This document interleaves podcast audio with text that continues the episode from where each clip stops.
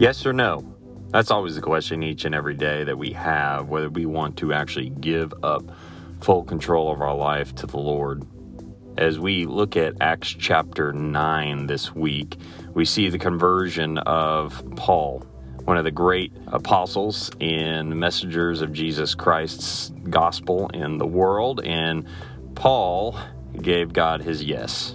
He had a supernatural encounter, of course, but then Ananias also gave God his yes and placed his hands upon Paul and prayed for him and was an instrument in helping Paul see his calling. Each and every one of us has a choice whether we want to give God our yes or not because God wants our yes. God uses our yes, and ultimately, God yields fruit from our yes.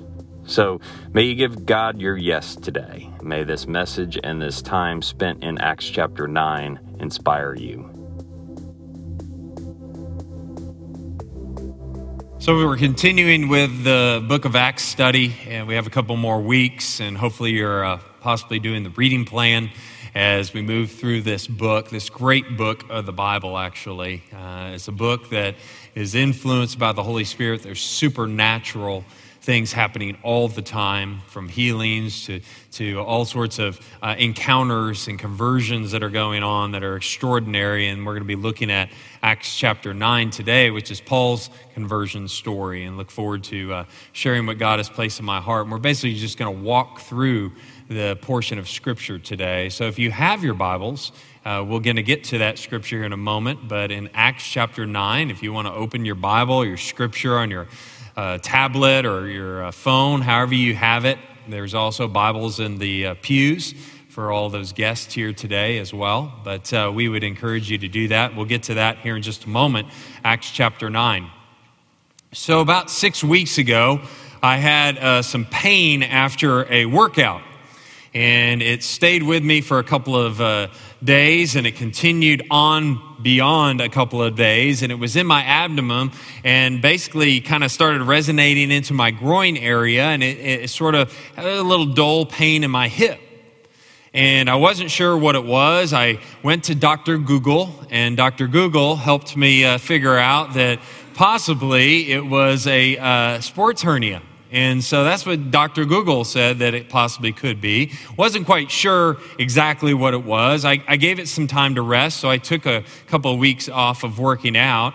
And it really didn't get any better. It actually, in the morning when I would wake up, when I had been sedentary, uh, you know, all night long, it sort of even hurt worse. And so it was strange. So I, probably about six to seven years ago, I learned the benefit of uh, sports chiropractic doctors and I went to, uh, found a recommendation, went to a sports chiropractor here a couple of weeks ago.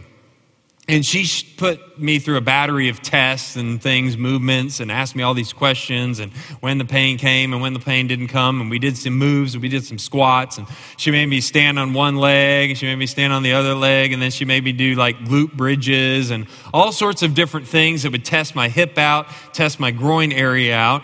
And then she stopped. She said, I think I got it figured out. And, and she looked at me and she said, You have a weak glute on your right side.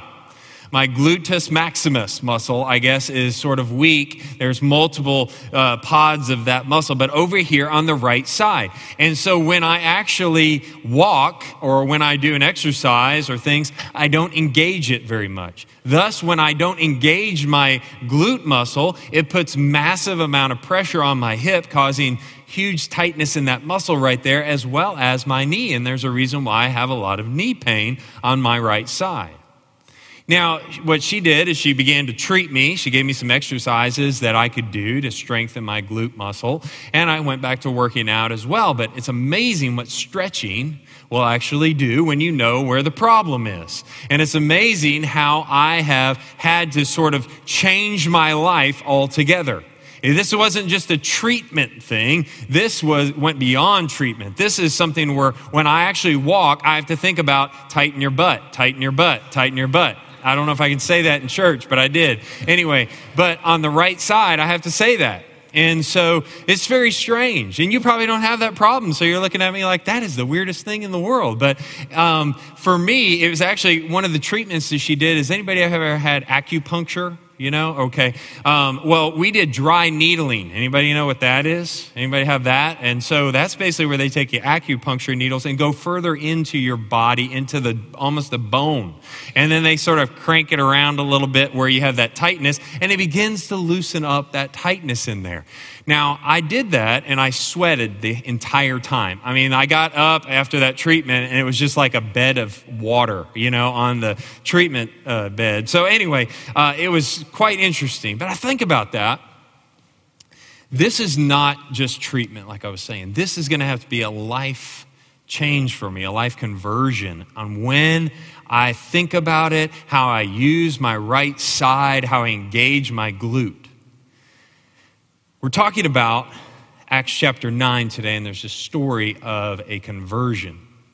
And with the Apostle Paul, it's not just a religious conversion. It's not just one of those things like, hey, I just needed a little bit more data, and oh, yeah, now I understand that. It's not that. For Paul, it was a life conversion. A true conversion in Christ is a life conversion. It has to do with our attitudes. It has to do with our actions. It has to do with our lens that we see life. It has to do with our purpose and our affections.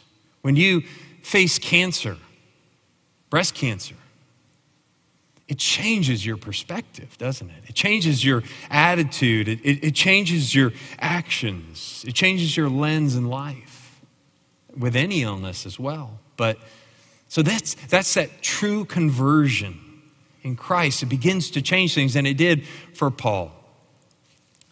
Tamoxifen is a drug that Dr. Jordan spent a lot of his time and his life, and it's sort of accredited to him that he took tamoxifen and, and figured out how you could use that to fight cancer, fight breast cancer.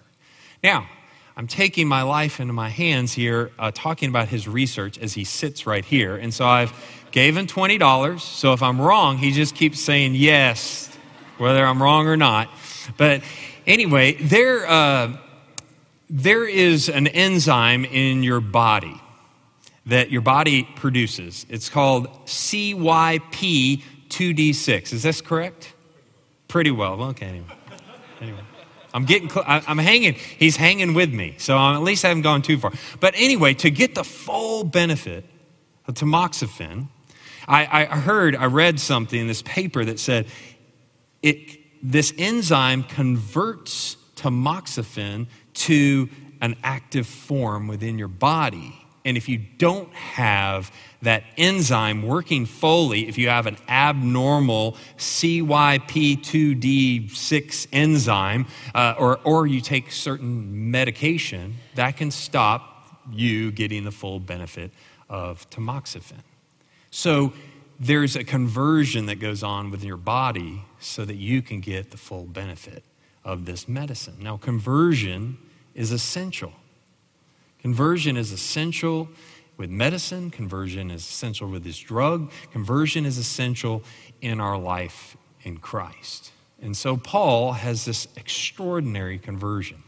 And it's essential to the spreading of the gospel of Jesus Christ. And that's part of the book of Acts, is that we can read the book of Acts and we can see how this mission of the early church began to spread from the apostles to every member of the church and then throughout the world. Now, I'm challenged when I read about Paul's conversion. I don't know about you, but I'm challenged to ask myself some questions. The big question for me that arose as I was reading this and studying it is this What could God do through you if you went all in as Paul did by saying, by giving God complete control of your life?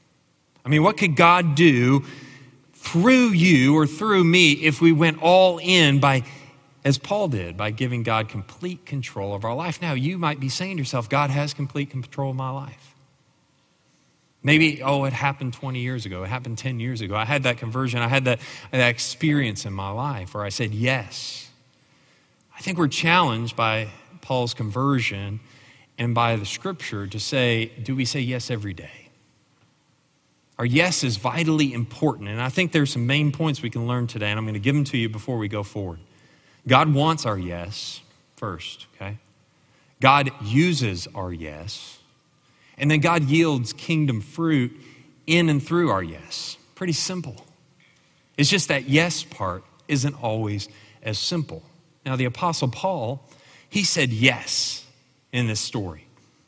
And God used him to reach the multitudes in the world through Christ, through the gospel message. But then there's this other guy named Ananias. And Ananias plays a, little small portion of our story today, but Ananias' yes was work behind the scenes that not a lot of people knew about, but ultimately God needed.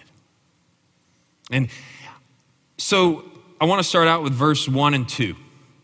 If you have your scripture, let's turn to 1 and 2. If you're taking notes, uh, there'll be some helpful hints along the way. Let's just walk through this together. It says, Meanwhile, Saul was uttering threats with every breath and was eager to kill the Lord's followers. So he went to the high priest. So you hear Saul, right? We, are reading Saul in this portion of Scripture. If you don't know, um, I'm going to call him Paul, but Scripture calls him Saul at this moment. Saul is the Hebrew for Paul, and Paul is the Greek for Saul, okay? And so we know him by Paul after this conversion story because he is the messenger to the Gentiles, to the Greeks, and so he goes by Paul. Scripture goes on. He requested letters addressed to the synagogues in Damascus, asking for their cooperation in the arrest of any followers of the way he found there. He wanted to bring them, um, he wanted to bring them, both men and women, back to Jerusalem in chains. So basically, what Paul was going to do is he was going to arrest them, bring them back in chains, and ultimately that was going to lead to their death. So he was part of murdering them. Paul was a man who was at Stephen's death martyrdom Stephen, Stephen, when we heard about last week with Pastor Cheryl, he was holding the coats. Paul was the biggest threat to the early church and Christians at this moment and this time because they weren't just words anymore. This was a man who was taking action. And he was trying to enslave people, basically, put them in prison, and ultimately they would be killed. Now, he was a confused man at this time in his life. He was confused because he thought he was protecting God. Paul thought he was protecting the great Jewish faith, and he was willing to be a hate filled man to do it. He was willing to actually break the law of God, which said, Do not murder. He was willing to participate in the murdering of these Christ followers. And so he was confused. Verse 3 and 4 says, As he was approaching Damascus on this mission, a light from heaven suddenly shone down around him. Now, if you had a light from heaven, anybody had a light from heaven shone down around them um, eh, lately? I don't know. I'd be freaked out. You know, I'm just saying, even as a pastor, I'd be freaked out because that's way different than anything I've ever experienced. And so I'm sure Paul was like, holy cow, and he couldn't see, and he's covering his eyes, closing his eyes. I mean, how intense could that be, right? And so he fell to the ground. He heard a voice saying to him, Saul, Saul, why are you persecuting me?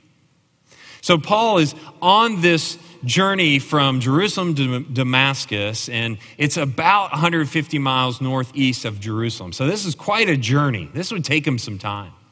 And so he's on this journey and he experiences this encounter. He talks about this encounter in two other places. Luke actually records it and, and, he shares it in Acts chapter 9, but also in Acts chapter 22 and 26. Now, there's a huge difference between the Paul we meet in chapter 9 of Acts and at the end of Acts. So there's this conversion. But this light from heaven, again, freaked him out and, and says, Saul, Saul, why are you persecuting me? Probably in Hebrew, probably in Aramaic, uh, one of those two, which was Jesus' native language. And, and so he also says, Why are you persecuting me? Not my people, not my church, me, he says. And so, this is a huge part of the theology that Paul goes on and lives his life with because this is about that mystical union between Christ and his followers, Christ and the church, the assembly of believers. And Paul says later on, multiple times, that, that you know, the church is like a human body, right? Christ is the head. And so there's this mystical union there. And, and so this probably shaped it. You're, you're persecuting me, Jesus says. Not, not just my people, but like literally me. So verse 5 and 6 says, Who are you, Lord? And when he says that, Saul's not really, or Paul's not really just saying Lord, like we would say Jesus our Lord and Savior. He's just saying Sir. And so, who are you, Sir?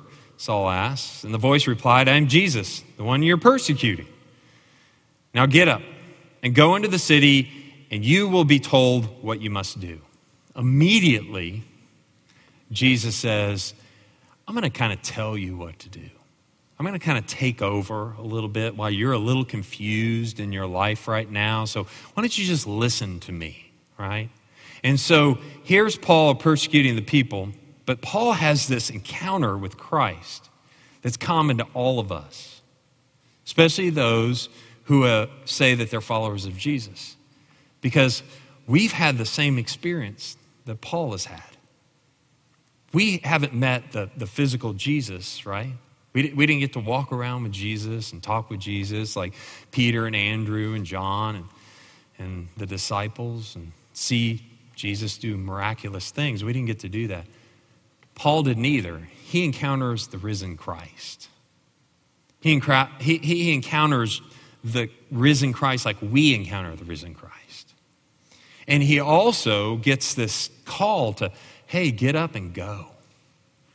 And if we are a follower of Christ, you've heard that at some point. Hey, it's time for you to get up and go. It's, it needs to be about what I've got for you, not just about your plans.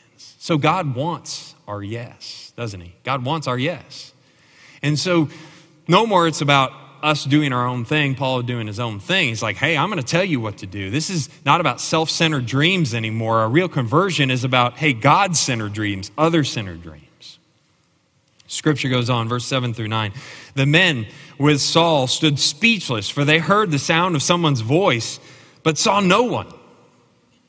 So, this is Paul's conversion story. This is not these gentlemen's conversion story. This is for Paul right? They, they kind of heard something, but they didn't see anything like Paul did. Saul picked himself up off the ground after being blinded, basically, but when he opened his eyes, he couldn't see. He was blind. So his companions had to lead him by the hand to Damascus. He remained there blind for three days and did not eat or drink.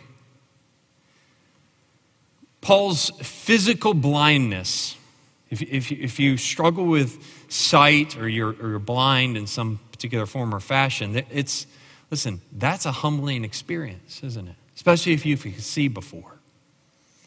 And so, what God's doing, this physical blindness, is, is really the first lesson of, of a great Christ like leader. It's to bring humility into Paul's life. Say, listen, you're going to be humble, son. You know, you're going to be humble, daughter right? This is the spiritual blindness, basically, as sort of a symbol for, you know, this physical blindness is a symbol for that spiritual blindness that, that Paul was dealing with. Later on, Paul actually says in his writings, hey, we see in part. I don't even see in, you know, we see dimly, right? We see in a mirror. We don't see the whole thing. So God wants our yes, though. And it's proof for Paul in this conversion that something really did happen. I mean, the guy's blind, right? But he has his choice. You know, can he deny what's happened? Mm, probably not right now. I don't know about you, but in my own experience of Christ, that's, that's been my experience is I can't deny what God has spoken into my heart and my life. I mean, I wouldn't be here. Wouldn't be here. And so every day, though, I do think I have a yes or a no for God. You know, do I, am I going to say yes? It's not always about just eternity. It's not always about heaven, health stuff. It's, it's everyday stuff. Do I, do I have a yes for God? You know? Or am I going to just say no? There's some marks of conversion, I think, that we can pick out and we can see. And just I want to name a few. Pride is crushed in a, in a life conversion with Christ. Your pride is humility is sort of comes to the surface. Self surrender, kenosis happens, you know, where you have this sort of self emptying, this you're reconciled with God because your relationship is reconciled through that relationship with Christ. You realize this world is not our forever world, and so your perspective is a little bit different and bigger. The sin that you have in your life that's keeping you from those yeses, You can't continue to embrace those. You must reject those. You must turn from them. You must repent. And then finally, I think it produces fruit. A real, true conversion produces fruit. And that's what we see. Verse 10 through 16. It says, Now there was a believer in Damascus named Ananias. The Lord spoke to him in a vision, calling Ananias. And Ananias says, What? Yes. Yes, Lord, he replied. The Lord said, Go over to Straight Street to the house of Judas. When you get there, ask for a man from Tarsus named Saul. He is praying to me right now. He has shown him, uh, I've shown him a vision of a man named Ananias coming in and laying hands on him so he can see again. But Lord, exclaimed Ananias, I've heard many people talk about this terrible things this man has done to the believers in Jerusalem. He is authorized by the leading priests to arrest anyone who calls upon your name. But the Lord said, Go, for Saul is my chosen instrument to take my message to the Gentiles and to kings, as well as to the people of Israel, and I will show him how much he must suffer for my name's sake. So let's unpack this for a minute. There's this guy named Ananias, and he is powered by his faith he is listening to the Lord and he says, Yes, Lord. And what he does is he ultimately finishes what Jesus started in a supernatural way. Jesus encountered Paul and started something in a supernatural way, in a spiritual way, and ultimately Ananias is going to help finish it. It's much like our life. God will start things that we walk into. And when we're being used by the Lord, boy, the Holy Spirit empowers us and he does some amazing things. And it's unexpected sometimes. But Ananias also was the first to hear Paul's calling because he was willing to listen to the Lord. He sort of rejected, but then, then God said, Hey, listen, he is my chosen instrument. He's going to take my message, he's going to share it with Gentiles and non believers. I mean, this is going out there. And so go, go to this murderer Go to this person who hates Christians, and he's like, You're crazy. I'm not going to do that. And he's like, Listen, God sees a messenger in Paul and not a murderer, right? Because God's more concerned about our future than our past. He just uses our past to shape our future. But he also has something totally ordained for Paul, right? And he says, hey, he's going to share the gospel. He's going to, he's to give Christ to the world. Now, Paul's calling, we hear it here. Ananias is the first one to, to get that calling. And it's not to go defend the church, not to go defend Jesus. He already kind of took that track, it led to hate. He's called to go give Christ to the world love, hope, grace, peace, Christ. So, verse 17 through 19a says So Ananias went and found Saul. He laid his hands on him and said, Brother Saul, the Lord Jesus, who appeared to you on the road, has sent me so you might regain your sight and be filled with the Holy Spirit. Instantly, something like scales fell from Saul's eyes and he regained his sight. Then he got up and was baptized, and afterward, he ate some food and regained his strength. So here's Paul. Who, who, I mean, what's he thinking? Have you, ever, have you ever been there to where something has occurred in your life? Maybe it's a physical thing, maybe it's cancer, maybe it's something that's going on with your family or relationship, friends, children, whatever it is. And Paul is blind and he's alone with his thoughts.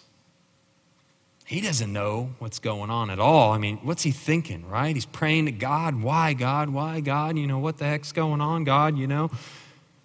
We've all probably been there. And God can use our yes. So what happens is, is he's willing to listen to God. Ananias listens to God. And then we see the power of prayer, right? Paul regains his sight. He has this true conversion experience because he begins to change his life. The Holy Spirit comes into his life and begins to empower him. He's baptized. He has this true conversion and then yields some fruit. And that's true conversion. 19b through 25 says Saul stayed with the believers in Damascus for a few days and immediately began preaching about Jesus in the synagogues, saying he's indeed the Son of God. All who heard him were amazed, Isn't this the same man who caused such devastation among Jesus' followers in Jerusalem? They asked. And didn't he come here to arrest them and take them in chains to the leading priests? Saul's preaching became more and more powerful, and the Jews in Damascus couldn't refute his proofs that Jesus was indeed the Messiah. After a while, some of the Jews plotted together to kill him. They were watching for him day and night at the city gate so they could murder him, but Saul was told about this plot, their plot. So during the night, some of the other believers lowered him in a large basket through an opening in the city wall. If you keep reading on, verse 26 actually says that he ended up in Jerusalem. It, it sounds like immediately did. Well, it says he was there for a few days, he, he, some days, your version might say, actually an indefinite time. And Paul is discipled by those Damascus believers. Paul's discipled maybe by Ananias. He, he has this boldness, this fruit becomes out of this conversion in his life. He boldness for Christ. He has a new hope, new perspective, new direction. All those things. The tables are, are turned on this skeptic, okay? And so he's now the mouthpiece of God. And so God got his yes, and God begins to use his yes. And then ultimately, like for us, God yields God kingdom fruit in and through our yes, or through Paul's yes. In typical reaction, they want to kill Paul for that. But Paul actually goes to Arabia for three years. You can mark this down. I'm not going to read it, but in Galatians chapter 1, verses 13 through 24, he actually goes to Arabia for three years and he ends up back and he heads to Jerusalem, and that's where we pick up. When Saul arrived in Jerusalem, he tried to meet with the believers, but they were all afraid of him. They did not believe he had truly become a believer. Then Barnabas brought him to the apostles and told them how Saul had seen the Lord on the way to Damascus and how the Lord had spoken to Saul. He also told them that Saul had preached boldly in the name of Jesus in Damascus. Of course, they had some trust issues, fear of Paul, right? They thought, hey, maybe he's just faking it so he can get on the inside with us and then end up throwing us in jail or being a part of our uh, demise. In verse 28 and 30.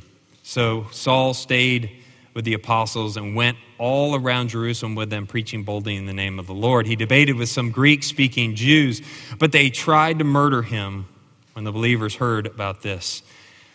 They took him down to Caesarea and sent him away to Tarsus, his hometown. So Paul gets discipled by Peter and James, we hear. Uh, he has a specialty to debate with Greek thinkers, and, and he's been trained in that as well. Paul actually has a vision. We hear later in Acts chapter 22 that he has this vision that somebody is actually trying to kill him when he's in Jerusalem. And then also the believers warn him about that, and then they ship him away. And then we close with this The church then had peace throughout Judea, Galilee, and Samaria.